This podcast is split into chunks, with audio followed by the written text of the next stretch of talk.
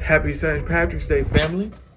This is your boy Nikia with some straight up knowledge. I saw this meme earlier and thought that it was ironic that it says the only St. Patrick's we acknowledge is the guy standing right behind me.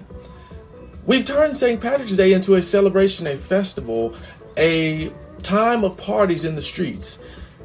And it was originally celebrated as a tribute to the death of the man who actually was Scottish but brought Ireland into the knowledge of their creator.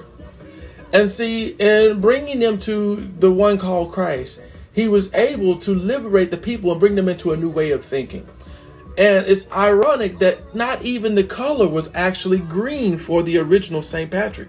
But we have done that which is a mischief and changed it into a different color. The original color was blue. Now, some would argue that since it is called the Emerald Island, that Ireland the Emerald Island is where you get that color green, but the original color was blue. See, a lot of people don't also know that this man called St. Patrick was actually a slave in Ireland. And he had to fight for his freedom. He escaped. And this is when he became the great teacher that he was. And he went back into Ireland for 40 years and taught about the principles of the one called Christ.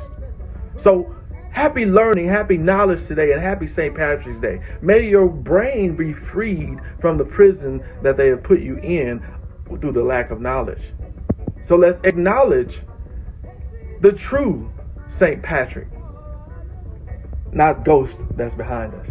The ghost of lies that this particular world has created, specifically the Western society, around this thing called St. Patrick's Day.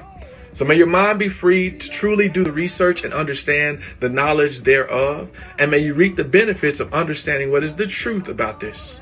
So, peaceful day, family. Peace.